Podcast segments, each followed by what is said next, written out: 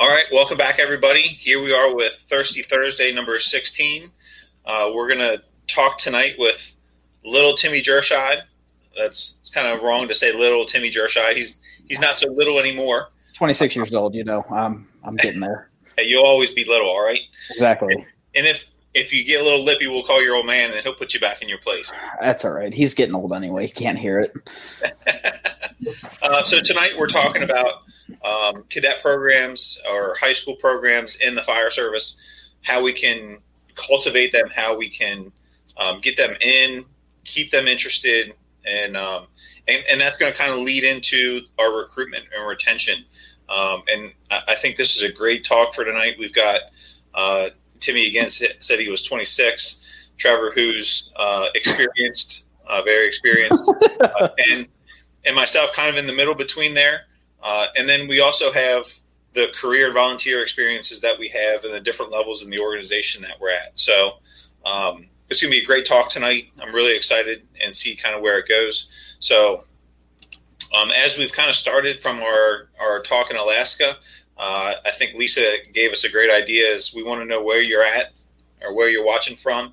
Uh, so in the comments below, uh, fill in what you, where you're from and um, maybe if you guys have any experience, we'll get that on here. If, if you guys have, have been a part of a cadet program, if you guys are working on recruitment retention, um, put that in your comments because uh, we might we might call that or shout you out and see what you guys got going on. So, um, little introduction again. Ben Waples, Salisbury Fire Department, um, and and had the opportunity to work with Trevor. Uh, and Bobby is usually here with us, but he's had a he's been having some rough weeks in Ocean City with training and all that kind of stuff. So hopefully he joins us. Uh, and then Timmy uh, got to work with Timmy when he was a cadet in, in Ocean City. So with that, we'll kick it over to Trevor and, and we'll keep going. All right, thank you, Ben. Appreciate it. And uh, Timmy, great to have you on the program tonight. Uh, I've got a lot of stories about Timmy growing up, but this is probably not the appropriate time or place. And actually, I see one of the people who actually made you catatonic as a child just uh, logged on, Mr. Hickman. But uh, anyway, um, Trevor Steedman here. Uh, I've got 33 years in, in the uh, fire service and uh, worked in Ocean City for the majority of that. I've been down here in South Florida for almost the last four years. And I've had the privilege not only to uh, work with uh, Tim's, uh, Timmy's dad in, in, the fire service, but also with Tim. So it's kind of neat to see that generational gap. Uh, Bobby won't be able to join us tonight. Actually, Ben, he had texted me a little while ago, so he's a little bit hemmed up. But so we're going to be missing out on Bobby tonight. But um, some of the things I'm excited to talk about tonight are not only the cadet or junior firefighter programs, but also the vocational programs at, at the high school level. And sometimes they're one and the same, sometimes they're not. And to me, uh, if you could combine the two of them, you'd have a really, really great turnkey program that really gets young people interested in the fire service, gets them in at an early age, uh, gets them on the right path, not only to enter the fire service, but also gives them a career track as they go through. Um, I'm very fortunate where I am to have a relatively young workforce when it comes to that, and we'll discuss some of those things later on. Um, but before I turn it over to uh, young Mr. Jershide, uh, I've actually known uh, and again, it's kind of weird calling you little Timmy, but that's what I've known you as. I've known him since he's about three and a half years old and used to chase him around the firehouse when he would act up with a box and uh, threaten to ship him to China. And uh, like I said, I, I, still laugh when I think about Mike Hickman. Uh, really, well, that's another story for another no, time. But no. Uh, I, I, I, see that you've recovered very well from that. Nothing that probably several years of therapy and uh, Coors Light couldn't take care of. So um, with that, Timmy, thank, Oh, little, little, West Coast lemonade. Yeah. Wow, yeah. I, I, I, see the apple did not fall far from the uh, the tree there. Very nice. All right. Well, anyway, um, with that, Timmy, it's great to have you on the show. Uh, you, have, you have a background and experience as a cadet. Uh, I came up, I, I, entered fire service as a cadet uh, in the in the mid '80s. So, uh, love the program. It was instrumental in, in getting a start in the fire service. So, with that, I want to turn it over to little Timmy Jershide for an introduction. Ah, hi. Well, uh, as some of you may know, I am little Timmy Jershide. I am 26 years old, so I'm not that little anymore.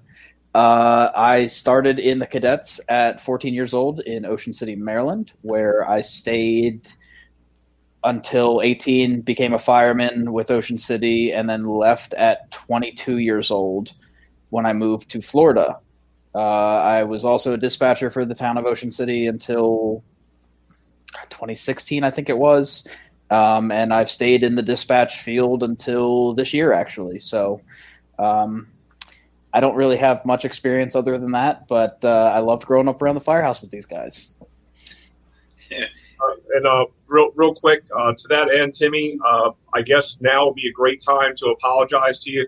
What a lot of people don't realize, even though um, you know Tim comes from a very close family, he was actually abandoned at birth and raised by a pack of wild firemen. So anything that might come out of his mouth tonight is completely unintentional and is the fault of all the people who kind of raised him in the fire service, myself included. So I just wanted to give that disclaimer uh, before we got started. Yeah, and, as as we get going, we did put in for the Hickman FAA waiver, uh, FAA or FFA, whatever it is, or the FCC. That's it.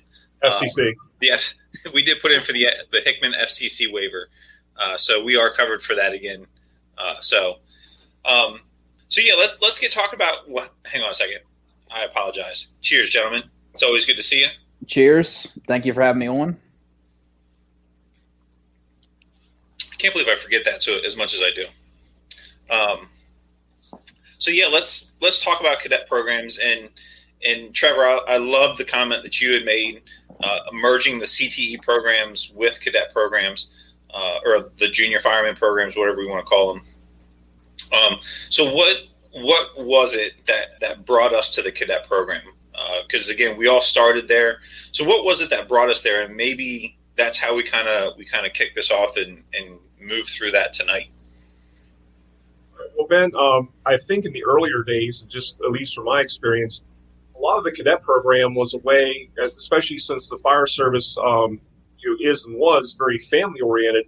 It was a way for when some of the uh, firefighters' kids were coming of age and were hanging around the fire station, and they would do a lot of things. But this was a way to formalize that and really kind of bring the next generation in in a formal way.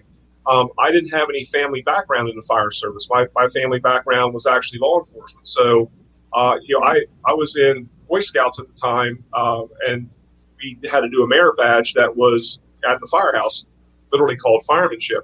And I had friends who were in the cadet program, and it was just one of those things that once I did that, it brought me in.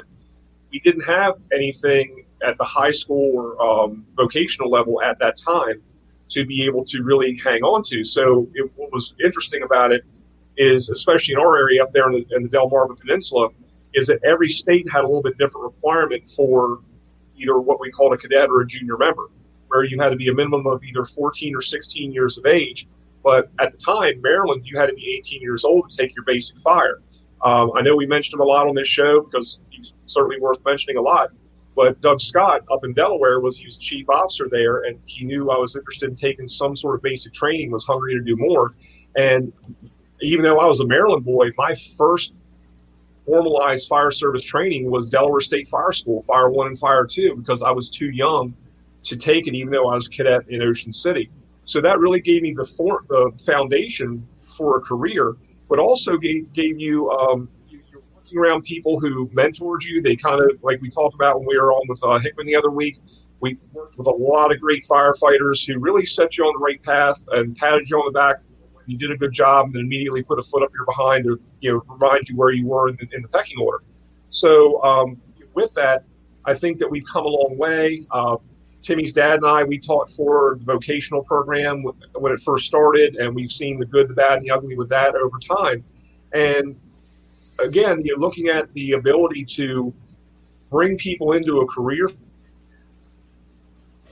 field that can be very rewarding is wonderful. But then also the, the flip side of that is you have some people that might have a, for lack of a better term, more of a glorified or a Hollywood interest in it. They watch all the television shows and the you know backdraft, Chicago Fire, whatever the case is, and think that that's what it's like every day. However, once they get into it and say, "Wow, this is really work," or "You really got to have your head screwed on straight," or you know they don't they don't cut the commercial after 15 minutes so you get a break.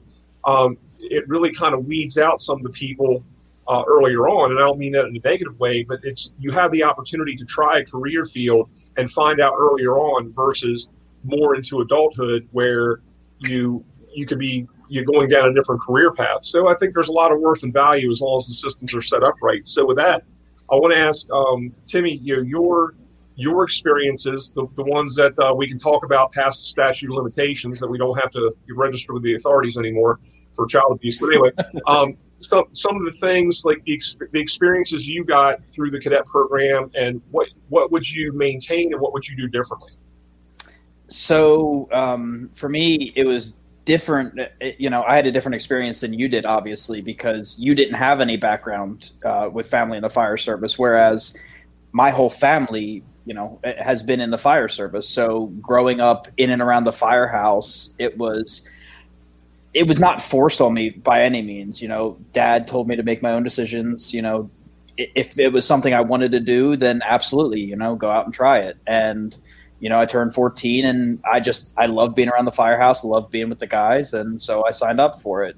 Um, it, it was definitely it, it, was a fantastic program it still is fantastic i think you know I, I, think anybody who is interested in some form of you know public service field because uh, they don't really have anything for the police department at that age. So, you know, if you're interested in the public service at any eight or at any point before you turn 18, I think cadets or a junior fire program is definitely beneficial. Um, you know, for me, um, I know in, like Uncle Trevor said, in the Delmarva area, eh, things are definitely different than they are around the country. Um, and as a requirement in high school in ninth grade you have to do 20 hours of community service i think it is. So uh, you could count 10 of those if you were in the cadet program. And i know we went through a lot of different people who were just in there to get their 10 hours and then they were done. But some people got hooked on it and stayed. And i mean that's that's what we want to do. So you want to try and not make it fun but you want to make it you know an an experience for them that they're never going to forget and they get hooked on honestly. I think that's really i think that's really good. Well, Timmy, let me ask you this um, you as as a younger as the youngest of the group here here on the um, night in in my day coming up with the cadet program we had a lot of things that we could do but it might have been intramural sports recreation department activities everything else but then you had some downtime as well, where you know, as a young teenager, if you weren't doing, you know, if you weren't hunting, fishing, or doing sports or something else, you were essentially just, you know, especially when you were driving age, you became able to ride the circuit, and you know, I'm sure you're, you know, well aware of that, where you go from place to place to place and just kind of visit and hang out. Um, now there's so many more things that attract a younger person's attention. I mean, there's you know, the gaming is just off the chain right now there's a lot more activities, and you know, putting the COVID pandemic aside, right in this point in history, but how how do you in a cadet program, like you said, you want to keep it interesting, you want to keep it something where people are going to come back, but how do you compete? And especially something that's more structured and paramilitary, but how, how do you envision competing with all the other things you that are available for younger people to do and maintain a viable cadet program? See, uh, unfortunately, that's you know that's a problem that we have. Um, you know, with my generation and the younger generation is, you know, we don't. A lot of people in those generations don't feel the need to go out and do something, you know, as like the cadets or a police department or military stuff like that. So the ones who want to do it, you have to really hook them on it, and you know, with the different things going on now, um, I mean, I know when I was in ninth and tenth grade, my first two years in cadets, I was also balancing Boy Scouts. I was balancing uh, soccer. So you know, you can balance it, but some people just don't want to make that extra effort, and that's you know that's unfortunate. But um, it's it, it's just it's it's a really hard thing to do, I guess, if you're not fully committed to the program as some people are. You know, it's Ben and I talked about this the other day. You know, eh, the program's really for the cadets by the cadets. So you want to have the cadets really take a big part in it.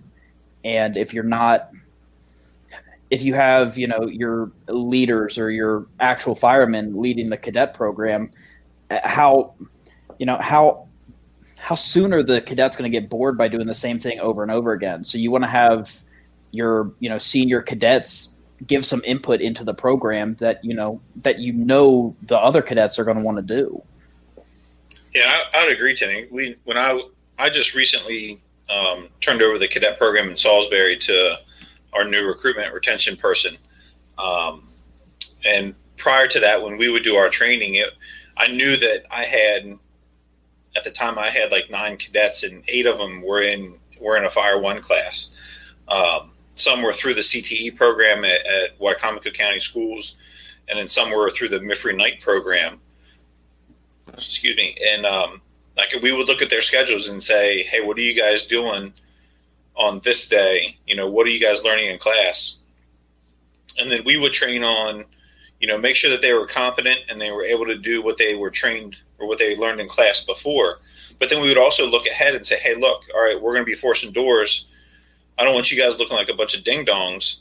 So let's go up, let's go do some some forcible entry stuff, and let's figure out, um, you know, what like what the the tips, the tricks are, that kind of stuff, and and how we go about that.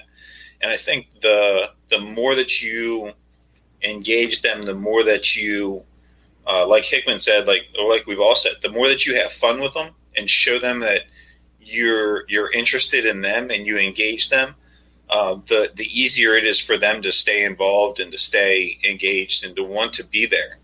You're always going to have the ones that don't want to be there, and those they'll either weed themselves out because it's going to be, hey, this is what we're doing, and like Trevor said, they're not going to get that break every 15 minutes when it's commercial time.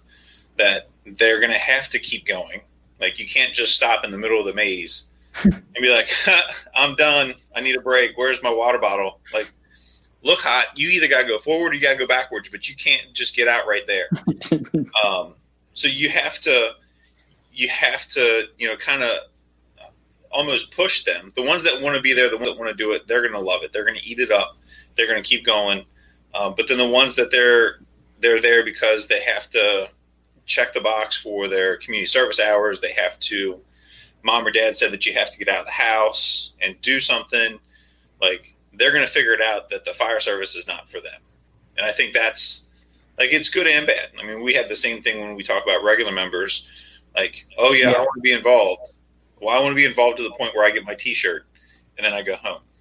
You know, uh. and, and that's that's not what we need. That's not what we want. We want people that are going to be involved to the point where we got somebody that calls out on, on no matter what, or we're looking to staff an engine and they call, hey, I got you, I'll be there, and you're like, all right, good, I know I've got a decent fireman that that's getting in the back of the fire engine with me. So I think it's all about how much you engage them and how much fun that you make it, um, and you and and you make it relevant to what they're doing. You know, again, if they're learning forcible entry, they're learning ladders, then that's what your training needs to be on. We don't need to do the same training um, every time. Like I don't, we don't need to pull. That's a bad example we don't need to we don't need to polish the the axe and the Halligan every time that we go to the firehouse. Yeah, you know, like pulling hand lines, packing hand lines, like they love that stuff. So do something that that is going to engage them.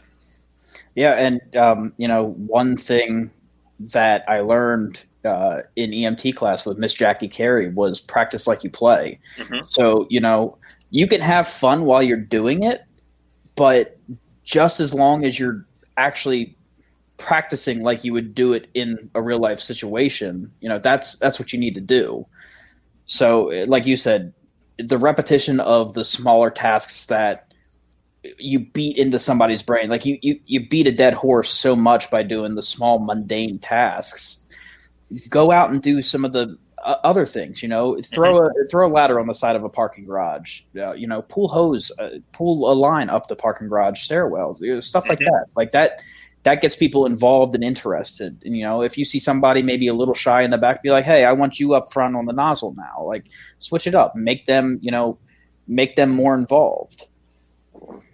Yeah, Tim, I always found that the um, the cadets or juniors, depending on you know, what part of the country that you're in, they usually became your more proficient firefighters just because we went from just having to know the equipment and know the tools inside and out. You remember the uh, you know the lights out drills that we would do with the uh, heavy rescue and the engine, where you send a cadet over and say, okay, bring me back X, Y, and Z. And they would have to go literally forge around in the dark, compartment by compartment, and they had to know it. And that was part of their final test, or one of their performance objectives to come off probation.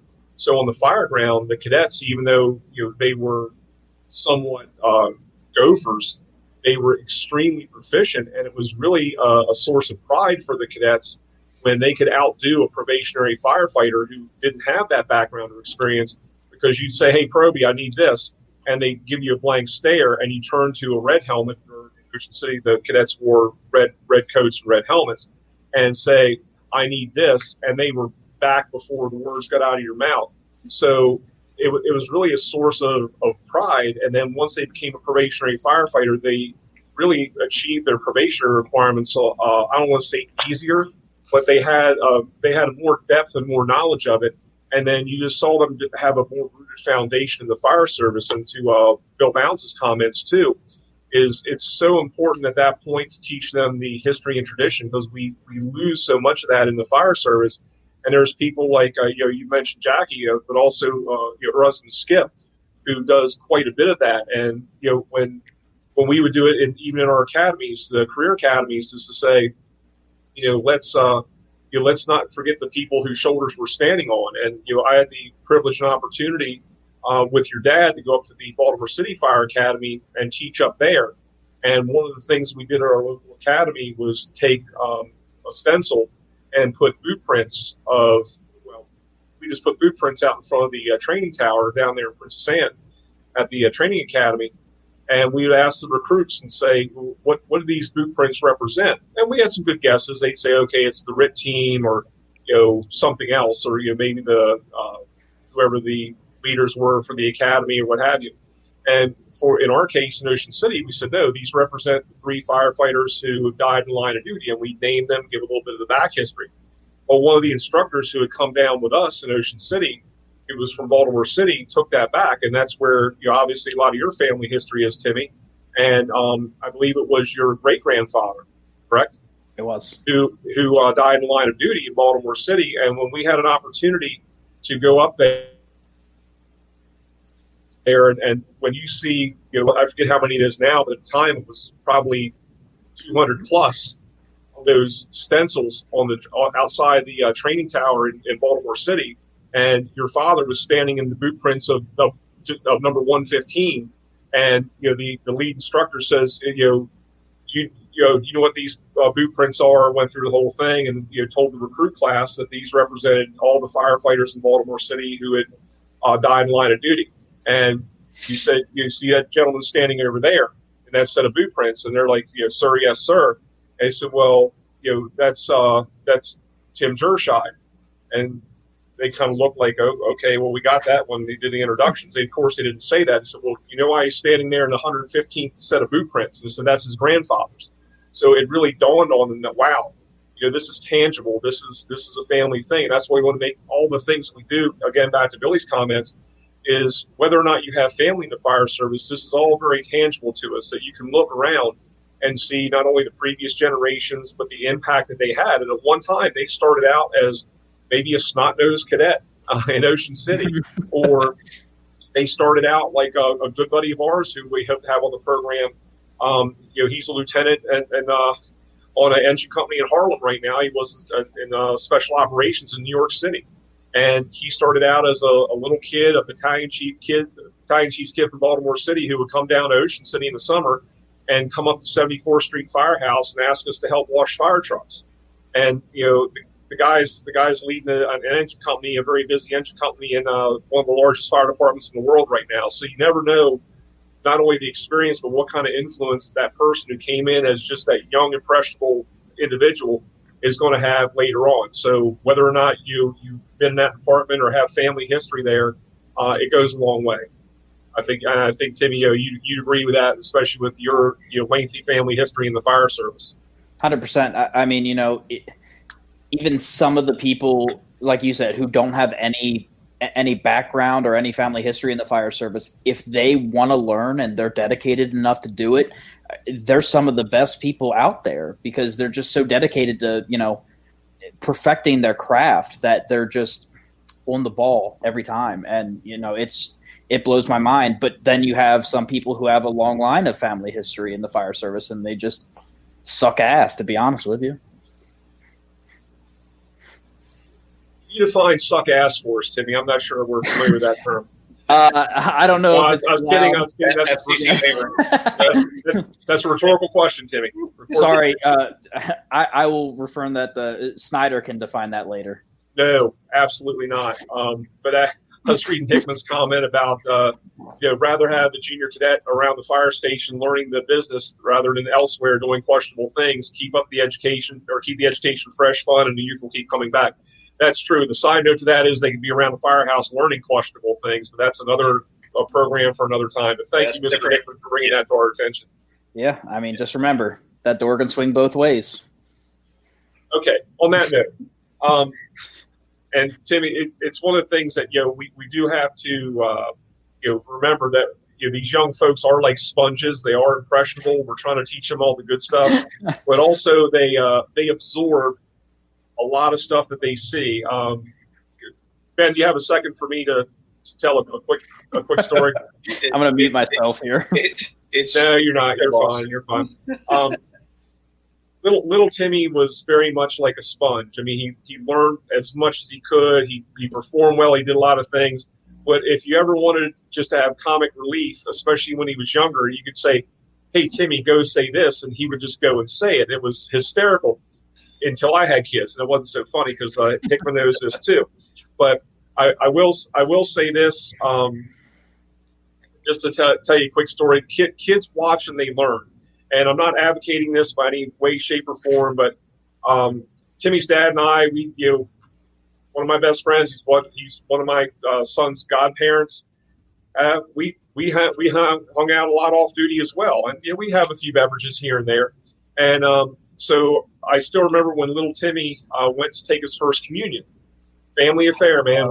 We, you know, we, we were there, and so little Timmy goes up to the rail. You know, they they explain everything about communion and you know the, the, the bread and wine, or in the kids' case, grape juice, and they they explain you know the the meaning behind everything. And little Timmy's all dressed up nice in his Sunday best, and his his grandmother, Miss Emma, and that woman's a saint, by the way. Um, you know how, how she's in the Jershide family. I'm not really sure, but anyway, um, you know, little Timmy's grandmother's there. Everyone's really proud. Well, we watch little Timmy kneel at the rail, and they give him the bread, and he, he eats the bread, and then they give him the little cup of grape juice, and you know, explain the you know the, the grape juice, and he's right up there at the rail, and no, no kidding, he takes his grape juice, taps it on the rail, shoots it back, and me and his dad are like, oh my god! And we could feel his grandmother's eyes burning the back of our head. We're like, I'm not turning around. Yeah, so that that's what happens sometimes. That you know,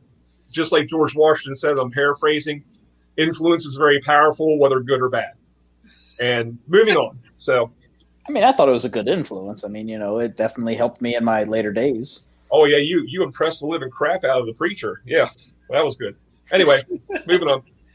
I think that's I think that's important to talk about is um, you know, we talk about all the great that can come with the cadets and the fire service, um, but at the same time, we have to remember that they're still high school kids, and you know, in in Salisbury and Ocean City, that these kids are riding apparatus at certain points and going on calls, and um, you know, we have some that are if if if they go through the CTE program, um, they they potentially come out of out of high school with Fire One, Hazmat Ops, Rescue Tech, EMT, like everything that they need to get a to to go to Salisbury, to go to Ocean City, and get a full time job at 18 years old. Um, but at the same time, when they're riding and they're out getting their calls, they're doing that kind of stuff. There's some of the things that they really don't need to see. Um, and I I helped develop a program, a junior. It was a junior program, junior firefighter program, uh, where I went to college and um, north central Pennsylvania, and that was one of the biggest things that we fought was, hey, what about when we go on these calls and you got this 15 year old kid and you got this body hanging out of a car? What do you? What about? And we we even had the same thing in Salisbury. Like there was, we're we're addressing some of the, not addressing, but we were updating our, our policy on cadets, and in there it's ta- it talks about the operational requirements to them riding, um, and that was one of the questions that were brought up. Um, so I think that's something that we need to consider. We need to have a plan, and and that's that's something more at at Trevor's level, at my level as as company officers, as opposed to the the cadet. You know, that's something that we need to be aware of. You know, if we know that we're going to a call and it's dispatched as, you know, ejection or whatever. I mean, you pick the call, or you get there and you realize that you're like, holy shit, like I don't want to see this. I sure as heck don't want this 15 year old kid to see this. Um, you know, that's something that we as as the officers, as senior firemen, that we need to address that and be like, hey, I need you to stay here. I'll explain it later. Just do as you're told right now. So.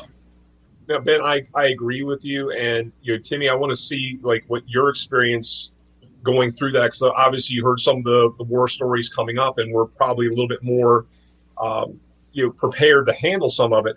But Ben, uh, that's as soon as you started talking, that's, I agree with your point 110% is that for a 14, 15, whatever teenage uh, kid to process some of this, and we expect them to do that and to say, okay, suck it up, Buttercup, this is part of the job.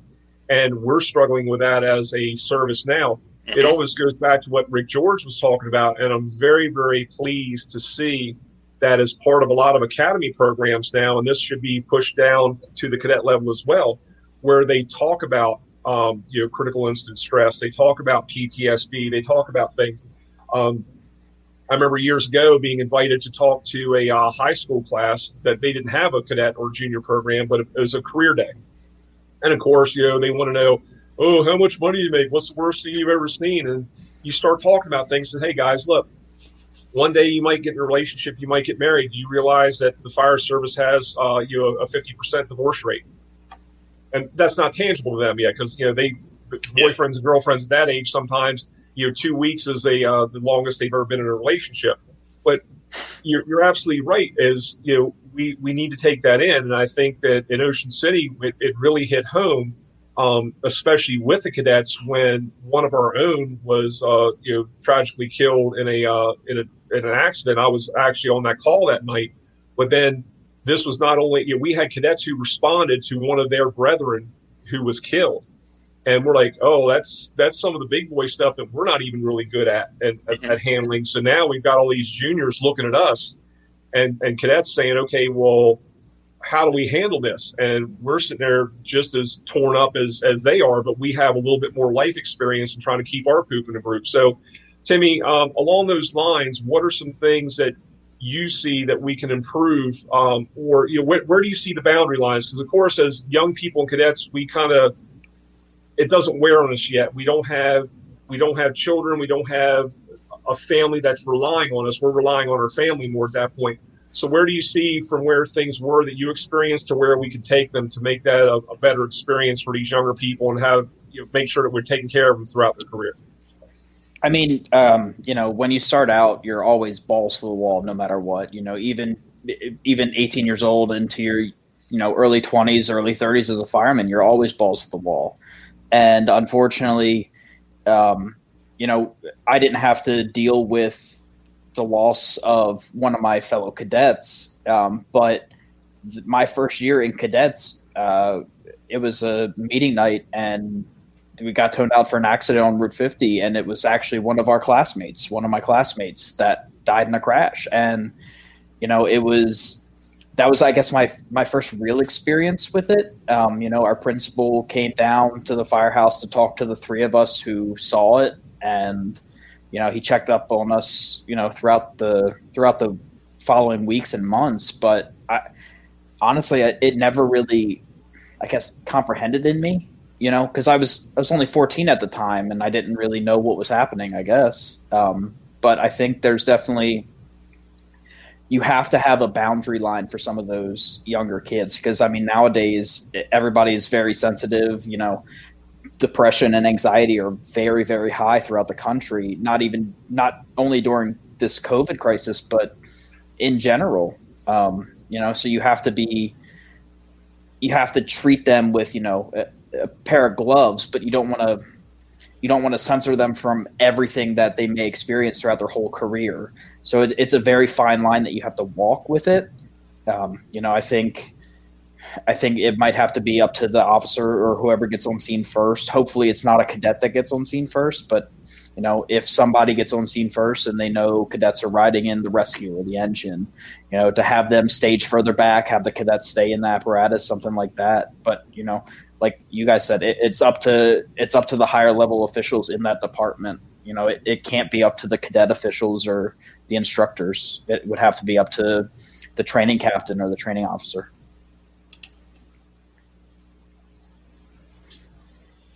And, that, and that's a great point, Tim, um, because you know we, we have to do, do a collectively better job, and we can certainly get the buy-in and also the opinions from the cadet corps uh, and at the same time, you know, we have to be we, we have to be very judicious in the way we look at that because you know you're taking you're taking a group of young people who may not have the thirty thousand foot view of the fire service because they're just getting into it.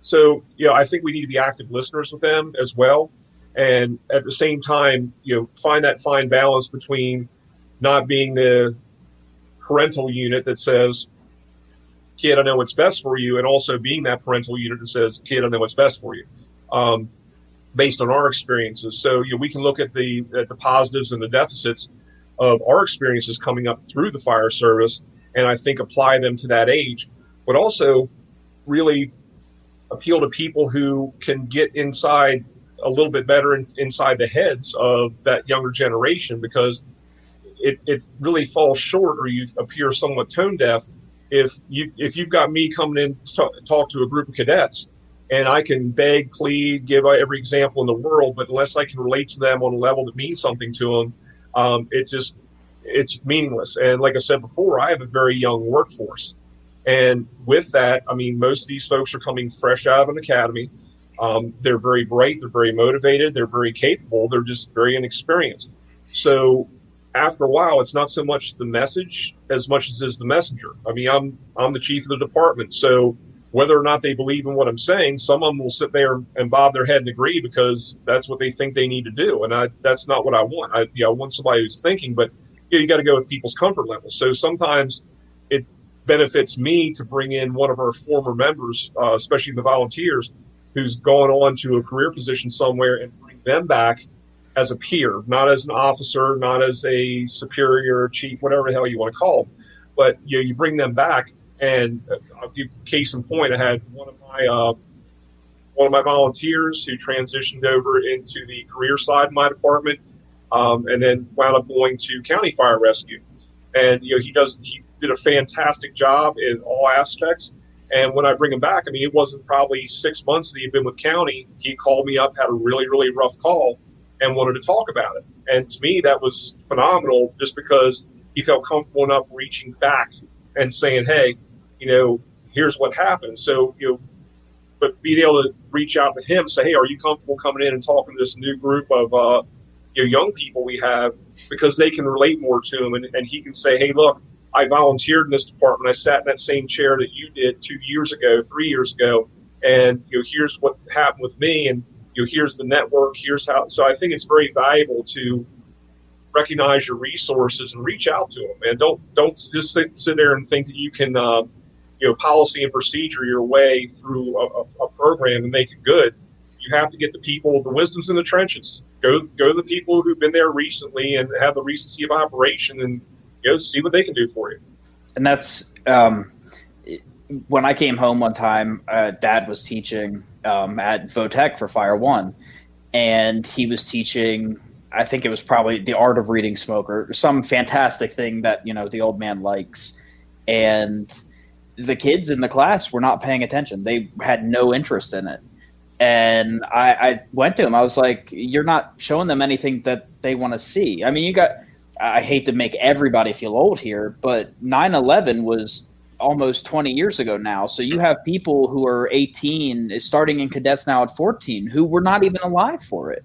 So you have to cater towards them. You have to make, you have to teach them or show them stuff that they might know. So when it came to reading smoke, you know they were seeing videos of 1970s uh, you know houses or townhouses in brooklyn and i said no no no you have to show them something they know. So i said okay raise your hands if you were a cadet or you know anything about the ocean city boardwalk. Everybody raised their hand. And i was like okay. So i pulled up the uh, the dough roller fire. And i said dad go up there and teach them how to read smoke. And everybody as soon as i put on something they knew right to the screen. They watched it. And Timmy, that that's a fantastic point because, and I, I mentioned this quite a bit to my folks. I mean, every year we have the 9/11 ceremonies. as something very deep and meaningful to not only the folks who lived through that era in the fire service, but also since then. And we always say never forget. We want to push that through.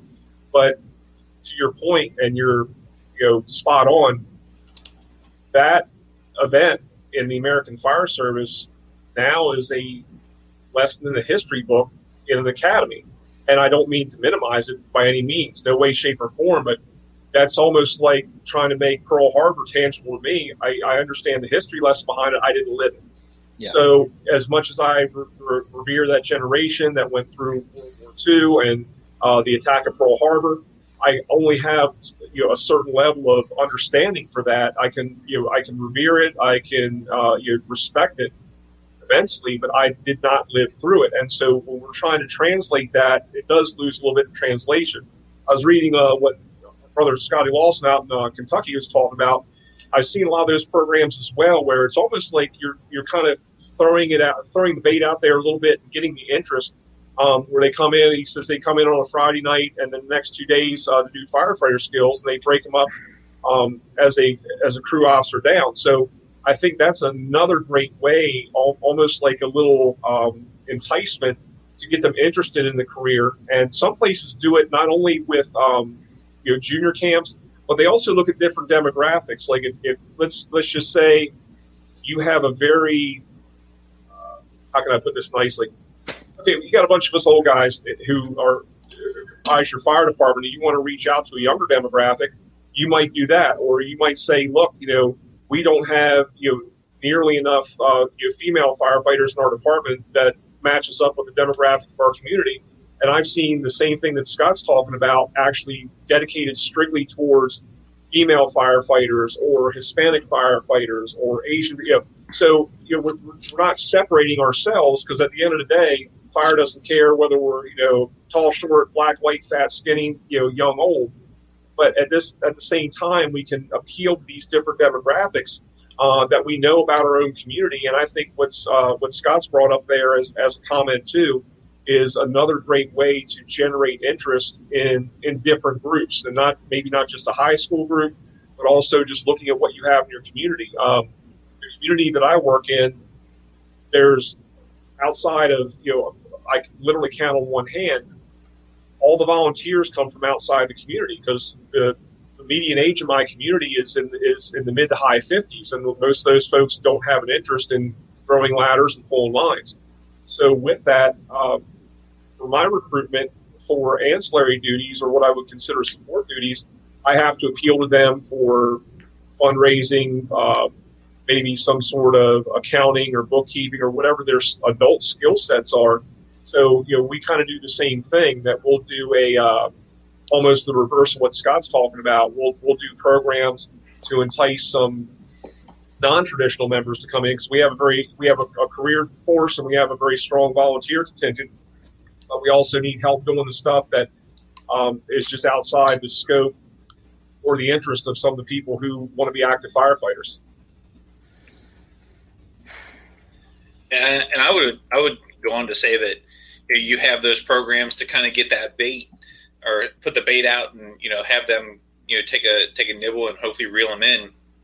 Salisbury, uh, for for with the exception of this summer, uh, the previous two summers we've we've had a, a, program to bring kids in for a half day, uh, third grade through fifth grade, um, and basically teach them a little bit about the fire service. Um, they're wearing gear, they're doing they're climbing ladders. They're pulling the forestry line. They're doing uh, a little firefighter combat challenge. Um, and the the response to that has been off the like it's been unreal. we went from 15 kids the first year to uh, a little over 45 the second. Um, and it, the we had planned uh, for four sessions for the for this summer, uh, but unfortunately we had to we had to cancel that. Um, but it, it, was like it's insane the number of the amount of interest that, that there was in that. So, um, you know, the, the the programs that are out there to get kids involved are awesome. It's just a matter of of how we're um, engaging them and how we're using them because that's that's our future. Um, that's that's what we need to make sure that we're taking care of. Is you know the three of us, we've got three people at, di- at three different spots in our fire service careers, um, and at some point it's going to be. And I'm going to share my screen here for a second. At some point, it's going to be. Hang on a second. It's going to be those kids that are sitting on the ground. Yeah. Um, that are good that the fire service is going to go to, and that's what we have to. That's what we have to cultivate. That's what we have to bring up, and that's what we have to, you know, welcome into the fire service through our cadet programs, through our, our mentor, our brother, or uh, big brother systems, um, all of that kind of stuff. But that's that's who we need to make sure that we take care of, uh, and that when we say we're going to start them young and we're not going to lose them, that's the that's our future right there. So, um, sorry, I'm just. No, you're fine. I mean, and going along with that, I mean, community outreach, um, you know, for the younger generation, like you said, that that's going to be the future of the fire service. You know, I mean, when you're going through elementary school, you have uh, what fire prevention week, and then at the end you have the big. Uh, they burn down half of a cardboard house, and you know Uncle Trevor runs in there with his hose and sprays it all down. You know, acts like the hero, and then after that, you don't have anything. I mean, I know you know where where I grew up and the schools I went to after after elementary school, there was no big fire prevention celebration, and then up until cadets, there was no outreach to learn about the cadet program. The only way you learned about it was through word of mouth, or you had family in the fire service. So, you know, there needs to be there needs to be more of an outreach, you know, in your middle schools, like seventh and eighth grade when you're 12, 13 years old, getting ready to go into the 14 year old in high school. Be like, hey, you know, when you get into high school, here's a cool program to check out. You know, if you're interested in any of these, you know, it, nursing, if you're interested in nursing, get in the fire service get your EMT. You know, it gets you on a line to get to the nursing. You know, it just somehow reach out to these kids, get some, even the lightest, uh, the little bit of a spark you can get in them. It, once you hook them, that that's all you need. You know, then you get them talking about it, and from there, just keeps on going. And, and me, that's where I think that the merger between the junior cadet programs and the the technical schools or the, the technical programs can really benefit each other because you're absolutely right. Unless you have a, a high school program in your area or even in your region, um, pretty much like you said, it's it's word of mouth. We in the fire service in general, we're very poor at marketing. We're very poor at you know really getting the word out there. And you know, again, reading one of um, Scott Lawson's comments, talking about they use uh, the IFSAC skills, so when they get to uh, the age where they can actually apply, they're ready for the firefighter one and two testing. Um, okay. Side note to that, one of one of uh, he's actually one of my uh, shift commanders, but he's also in charge of volunteer services. He does a lot of functional fitness to get them ready for the CPAT because in, in the area I am now, um, they, they use the CPAT as a physical fitness requirement to get in. And that's that's what hems up quite a few applicants. And you know, they they're certainly physically capable, but that those specific items that they have to do to perform so, it, in addition to what Scott's talking about, um, it's also nice to be able to do that, but that's sponsored at the local level versus maybe integrating that within a cadet program or within the uh, technical high school or VOTEC program, where you can say, okay, if you want a career in this industry, here are the benchmarks you have to meet, but then not only give them the tools, but the path to get there. And, uh, you know, I think that we have much more viable candidates because you know, it is distressing when you know some of these candidates go for a job, their dream job, and they don't make it the first time, and they have to realize that hey, you you've got to find another way to get there, um, and they can't give up. But it's still the the more advantage we can give them to prepare themselves to go, it just makes them a, a better candidate, um, and it doesn't it doesn't waste uh, you know it doesn't waste a, a lot of time. But uh, you know, for it, like in our cases, you know, for any kind of career employment, um, you and that's where a lot of our volunteers, it, it's specific to my department, a lot of our volunteers are trying to get hired on in the in the area, in the county, in the region, the municipal departments. Uh, we have a relatively small career force, and we don't have a lot of turnover. So the opportunities within my department for to uh, transition from volunteer to career are relatively few. But we try to you know give them.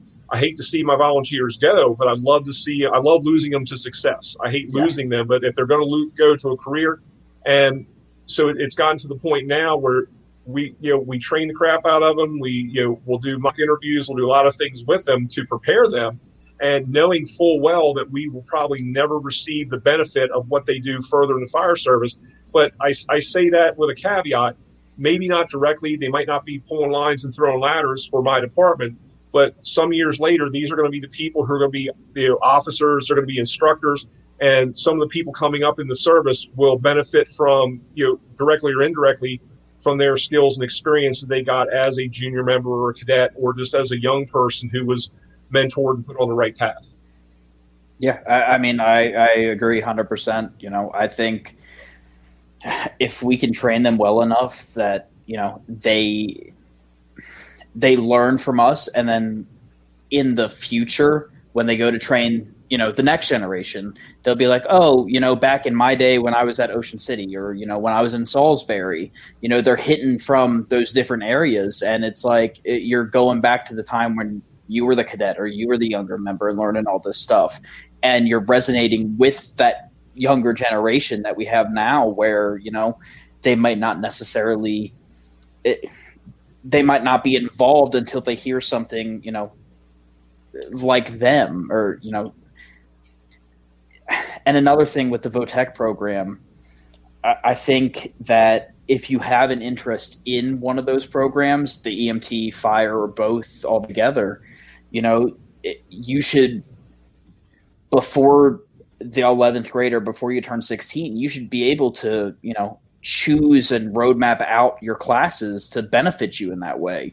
Physical education is only a requirement for one grade, but it's an elective if you want to keep doing it. So I mean, for me, I wanted to be the, in the best shape possible if, when I went to fire school. So I elected to take gym every year. So you know, there needs to be a way to cater towards those kids who want to do vocational activities like fire and EMT, and not even that, other activities such as like you know HVAC and car mechanic and stuff like that that you can learn there but I mean that's just that's a whole different that, that's a whole different school issue. And, and Timmy, I'm, I'm looking at a comment that uh, Brother Hickman made here, and it said you'd like to know the reasons the kids didn't continue. Maybe the factors can be corrected to retain more of them. Um, in in your opinion, I, it just I just had this thought based on that and some of the things you're just saying, Timmy.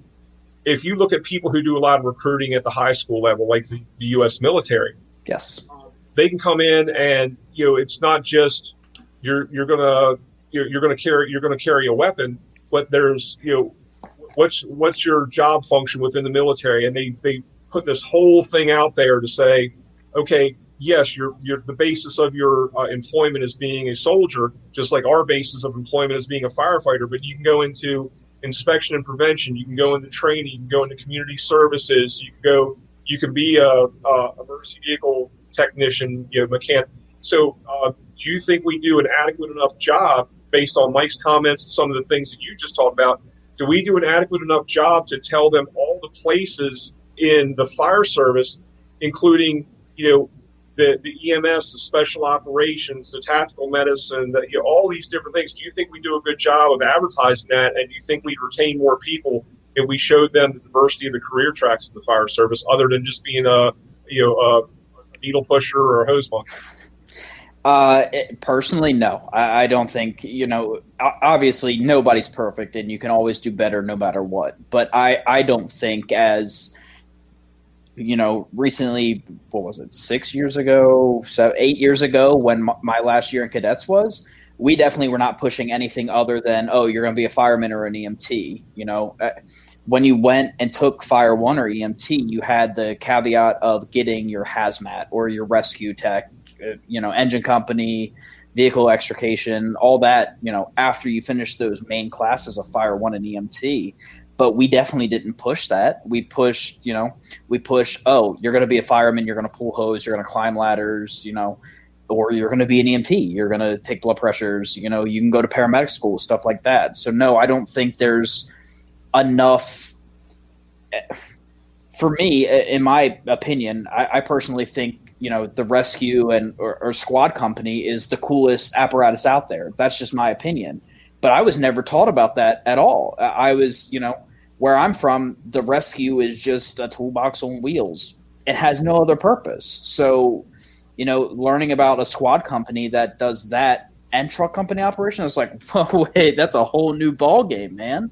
So I, I think we can definitely do better and, you know, show these kids that they have other opportunities as well that they don't have to stick to the fire path. They don't have to stick to the EMT path. You know, you can go, you can be a fire dispatcher. As I, I, know you guys will probably hate me saying that, but you can be a fire dispatcher.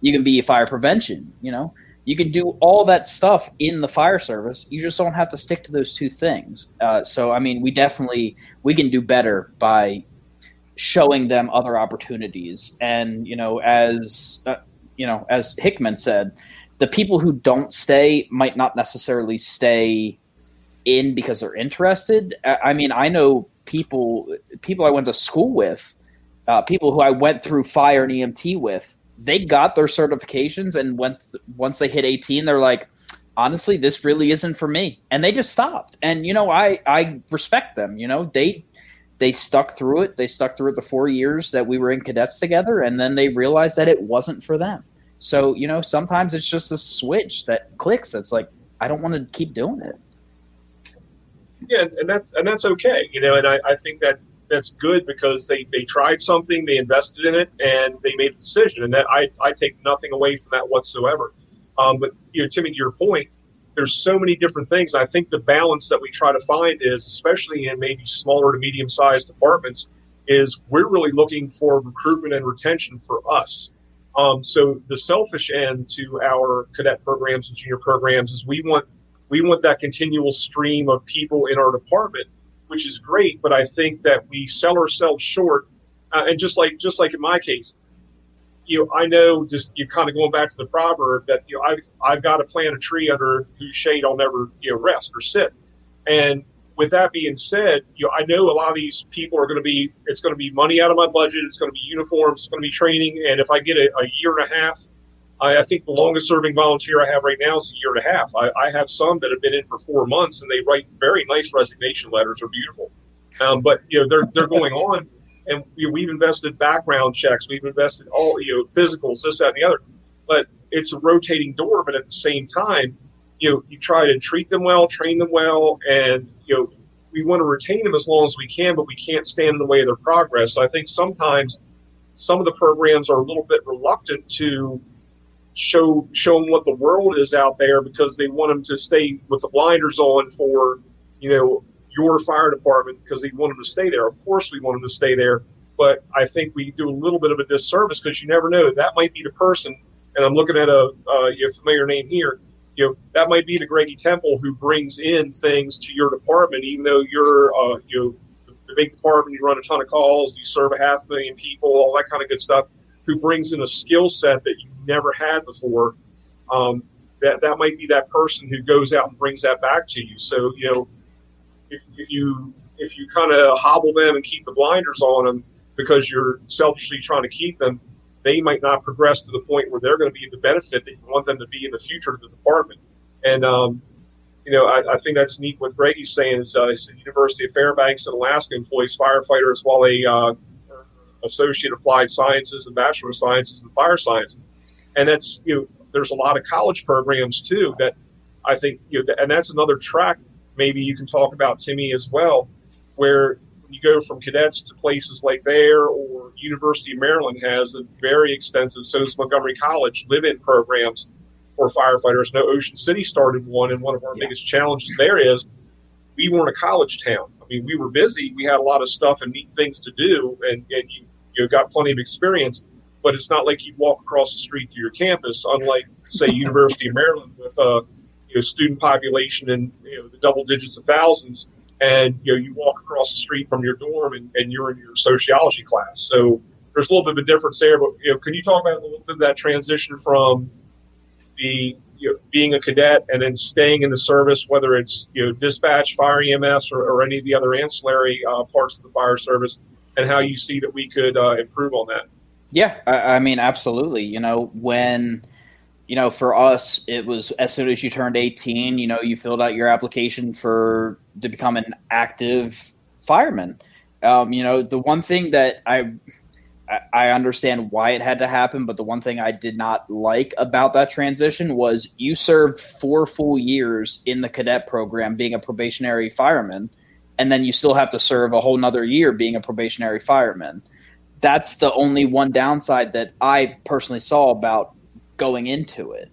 Um, you know, I I personally don't have any college education. Uh, good old Stephen Decatur, and I kept my uh, I, I kept I just stayed employed. You know, um, as soon as I graduated high school, I went right to work and fell in love with my job. So, you know, eh, the people who do have those programs, such as you know PG County, Prince George's County, for those who aren't from Maryland, or you know Montgomery County, the ones who are able to staff a live-in program fully as those places do. That's a huge benefit to them because you have these kids who may live there almost year round. Unlike Ocean City, we're a resort town. As you said, we don't have a college campus. We have the beach.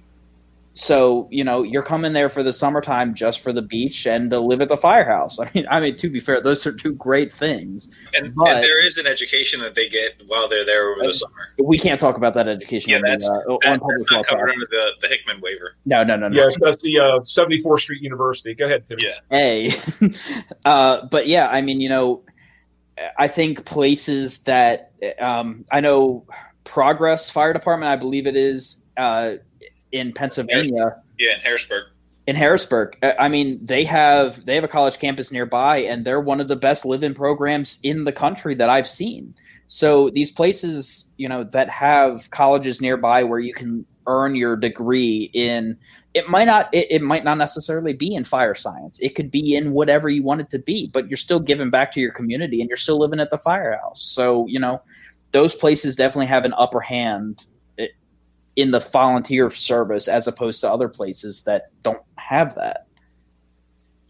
Yeah, I, when I, when I went to school, I was uh, when I went to college, I was fortunate to live in a firehouse for two years, and it was it was awesome.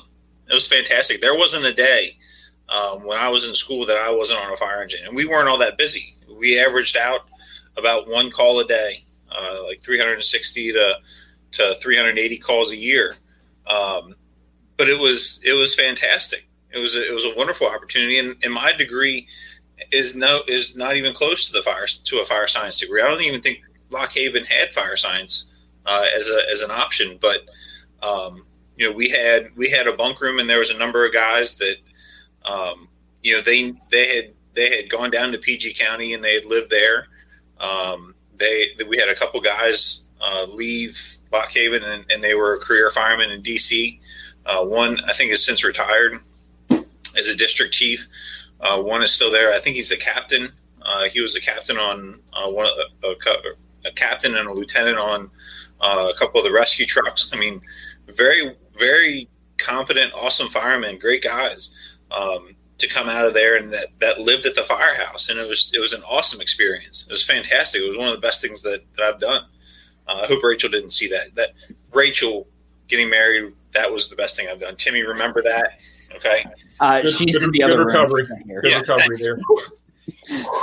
I think she has headphones and she can't hear me, so Perfect. we're good. Perfect. And, and, the other thing, I mean, I think Timmy had a great point, and maybe looking at building these programs, I, I see exactly what you're saying because you might have been literally a captain or lieutenant in the cadets and earned that spot, and then the next thing you know, I mean, you're you're just you know a suck ass probie again which hey, earn your bones, do what you got to do. But I yeah. would agree with yeah. you that maybe because you've already done that, with the exception of some of the performance objectives that require you to be of age to be able to do them, um, you know, for the insurances, this, that, and the other, maybe instead of serving the entire one year probation, because you have you know Joe shit the ragman who comes in with no fire service experience serves the same one year probation that you did with four years behind you doing all the crap and, and really earning your bones then so maybe what it is is to say okay as long as you had a, a satisfactory record as a cadet and you, you maybe whack your uh, probationary time from a year to six months or four months, whatever it is that would be reasonable to uh, achieve those perform- performance objectives.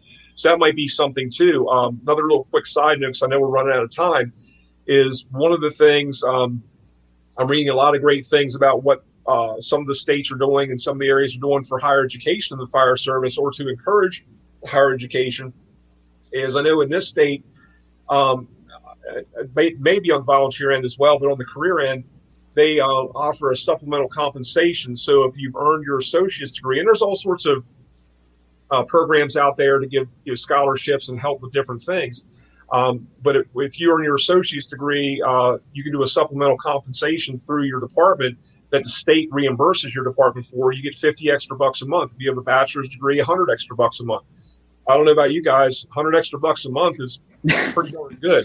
And that's and that's so it encourages some of these people to take advantage of maybe tuition reimbursement programs or anything else. So again, these are some things that I think if we lay out way way early in the process to say, hey, here's some of the benefits versus just letting them trip across them, and if they're lucky enough to later on, uh, we might retain some more people or people who might be a little bit on the fence and say, hey, I really like this, but I can I might be able to do so much better in the private sector, but I love the fire service and the public sector. This might be the uh, determining factor for them.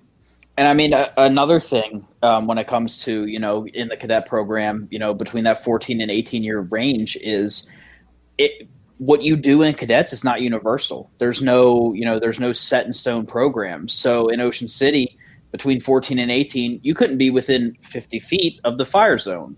But in PG County at 16 years old, you can be interior as long as you have your Fire One. Same in uh, Sussex County. In some places in Sussex County, as long as you have your Fire One, you're interior fireman. So I think there needs to be. This is just me saying this, but in my opinion, if you have your Fire One certification under certain circumstances, you could be that fifth or sixth fireman on the engine if need be. You know, you don't need to go that whole year and a half, two years of you having your Fire One certification without any interior experience. Because at 16 years old, your mind is still growing, and you're, you know, you're able to learn from some of those best people out there. You know, I was fortunate enough to learn from, you know, Uncle Trevor and my father, and you know, I was very fortunate to grow up around them and learn from them. Uh, good. Yeah, how that work out for you? Good things. but you know, for people who weren't fortunate enough to grow up around that, you know, um, it's just. I, I think it would be beneficial to maybe take a look at your program and say, "Hey, you have your Fire One certification. Let's hook you up with a captain. You know, stay together with him on the fire ground. If you're able to go interior, then go ahead and do it."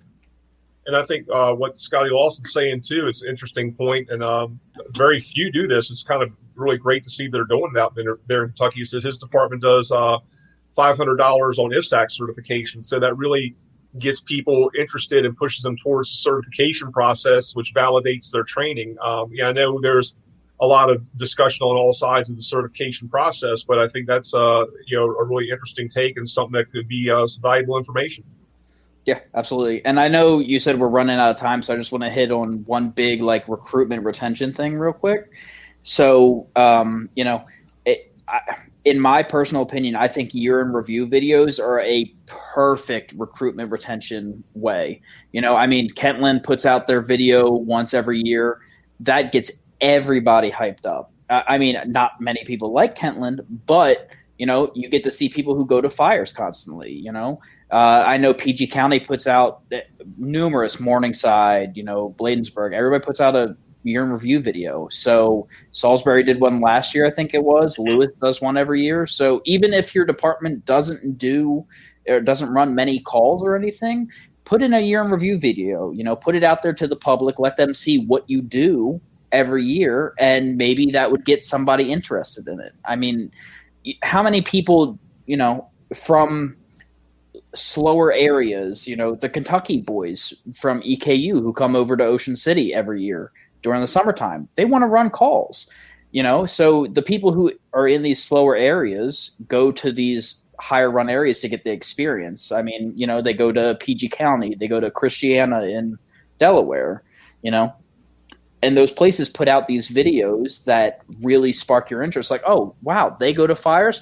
I want to sign up there. I want to learn how to, you know, do this stuff, you know, day after day after day instead of having a lull period for I, I mean it could be a month, it could be two months, you know depending on what your call volume is a year. I, I think those are very, very beneficial to getting people in and keeping them. I think uh, you know all great points on that, and uh, I really appreciate your, your insight on this, especially since you, you're out of all of us, you're the most recent one who's served in, in the cadet corps and was very, very successful in it, and actually brought a lot of brought a lot of innovation to it. And uh, so, real quick, uh, still getting married, right? I am. Uh, Outstanding. That, Congratulations. And uh, I'm, I'm, I'm, I'm, still into officiate, right? Oh, absolutely. Okay.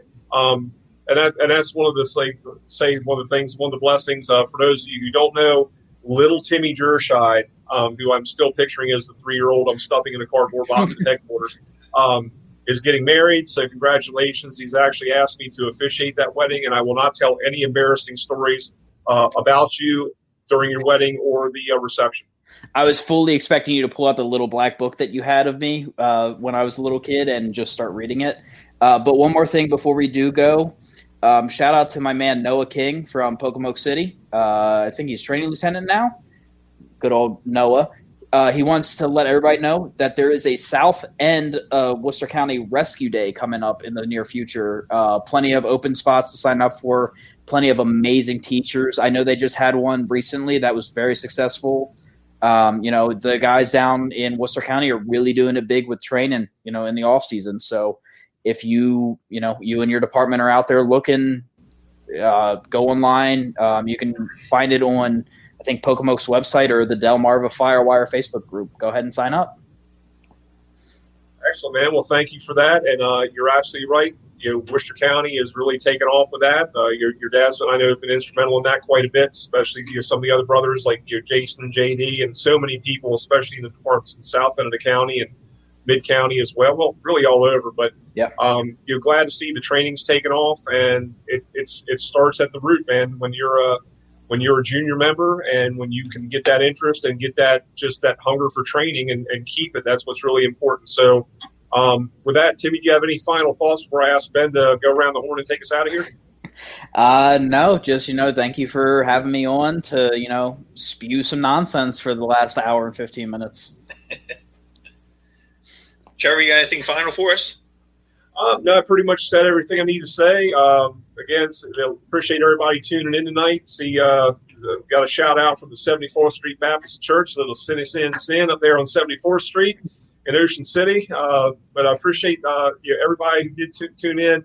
And Timmy, thank you again for the insight. Hope this gave uh, a little bit of help to some folks. And as always, you can certainly reach out. And if we don't have the answer, we usually know the people who do. And uh, you know, we really would love to see the fire service continue with the vocational vocational programs and also the junior firefighter cadet programs, um, the career days, all those things that really build us up because um, you know, we go through peaks and valleys, but I think we got a lot of great people ahead of us, and uh, we, we need to cultivate them now. So again, thank you everybody, and Ben, I'll turn it over to you to take us home.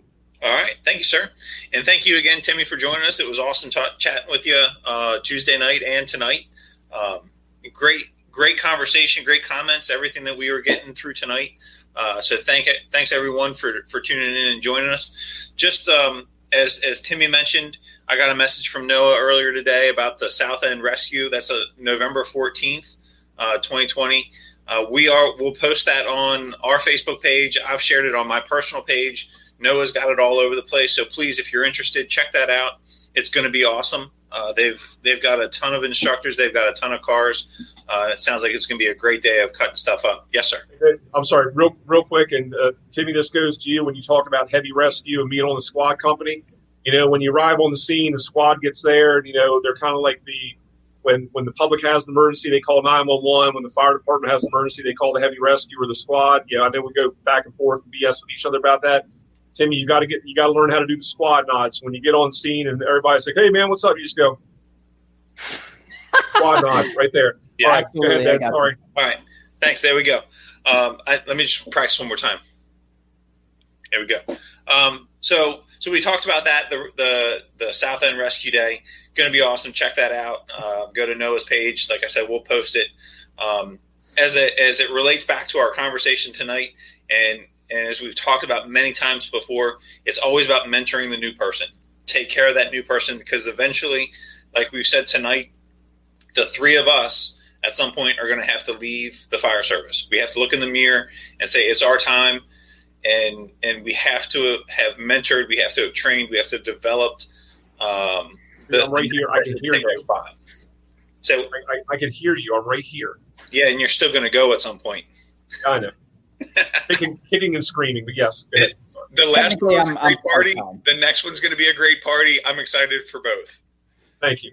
So, uh, with that being said, um, our next one, our next Thirsty Thursday will be November 12th, uh, which puts us into No Shave November. Um, and I, I've posted a little, yeah. See, I've even got a little something going. I can't grow anything. Yeah, I'm gonna. Well, me, me neither, but we're going to do it. Yeah. We got it. Um, so with that being said, No Shave November. Uh, we've got a post coming out next Monday, the uh, November second, with a little history about No Shave November and where it came from, uh, and a little bit about the the fundraising. The um, what's what's funny is it's probably actually that color if you were to try and grow something there, boss. Ooh, ooh, that's messed up. Love you, man. Love you. It, it's, it's a good thing I'll forget what you said in about 10 minutes. Yeah, right. Um, so so check that out November second on our post that's coming out for No Shave November. If you're going to participate, please send us a picture so that, way we can share that as well. I'm going to give it a shot. Uh, we'll see how long it lasts. Uh, I'm usually good for about two and a half to three weeks before it starts driving me nuts.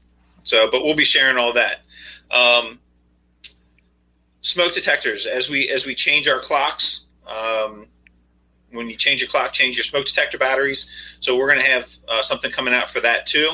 A little little image that we're going to post up. So um, tell your people, tell your folks, tell the people that you're serving uh, when they change their clocks to change their smoke detector batteries um, to, to help keep them safe.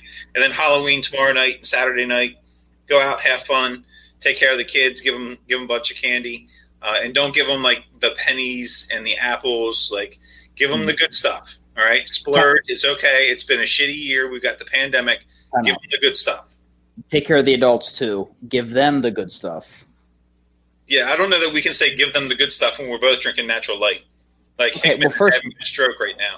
Amateurs. Hickman, it, it's uh, first of all, no, no, it's not amateur hour. You know, I wish I could be drinking natural bo- uh, Natty Boh, but they don't serve that in Jacksonville, so gotta go with the second best. So, you all right, Trev? Continue. He's disappointed in me. It's okay.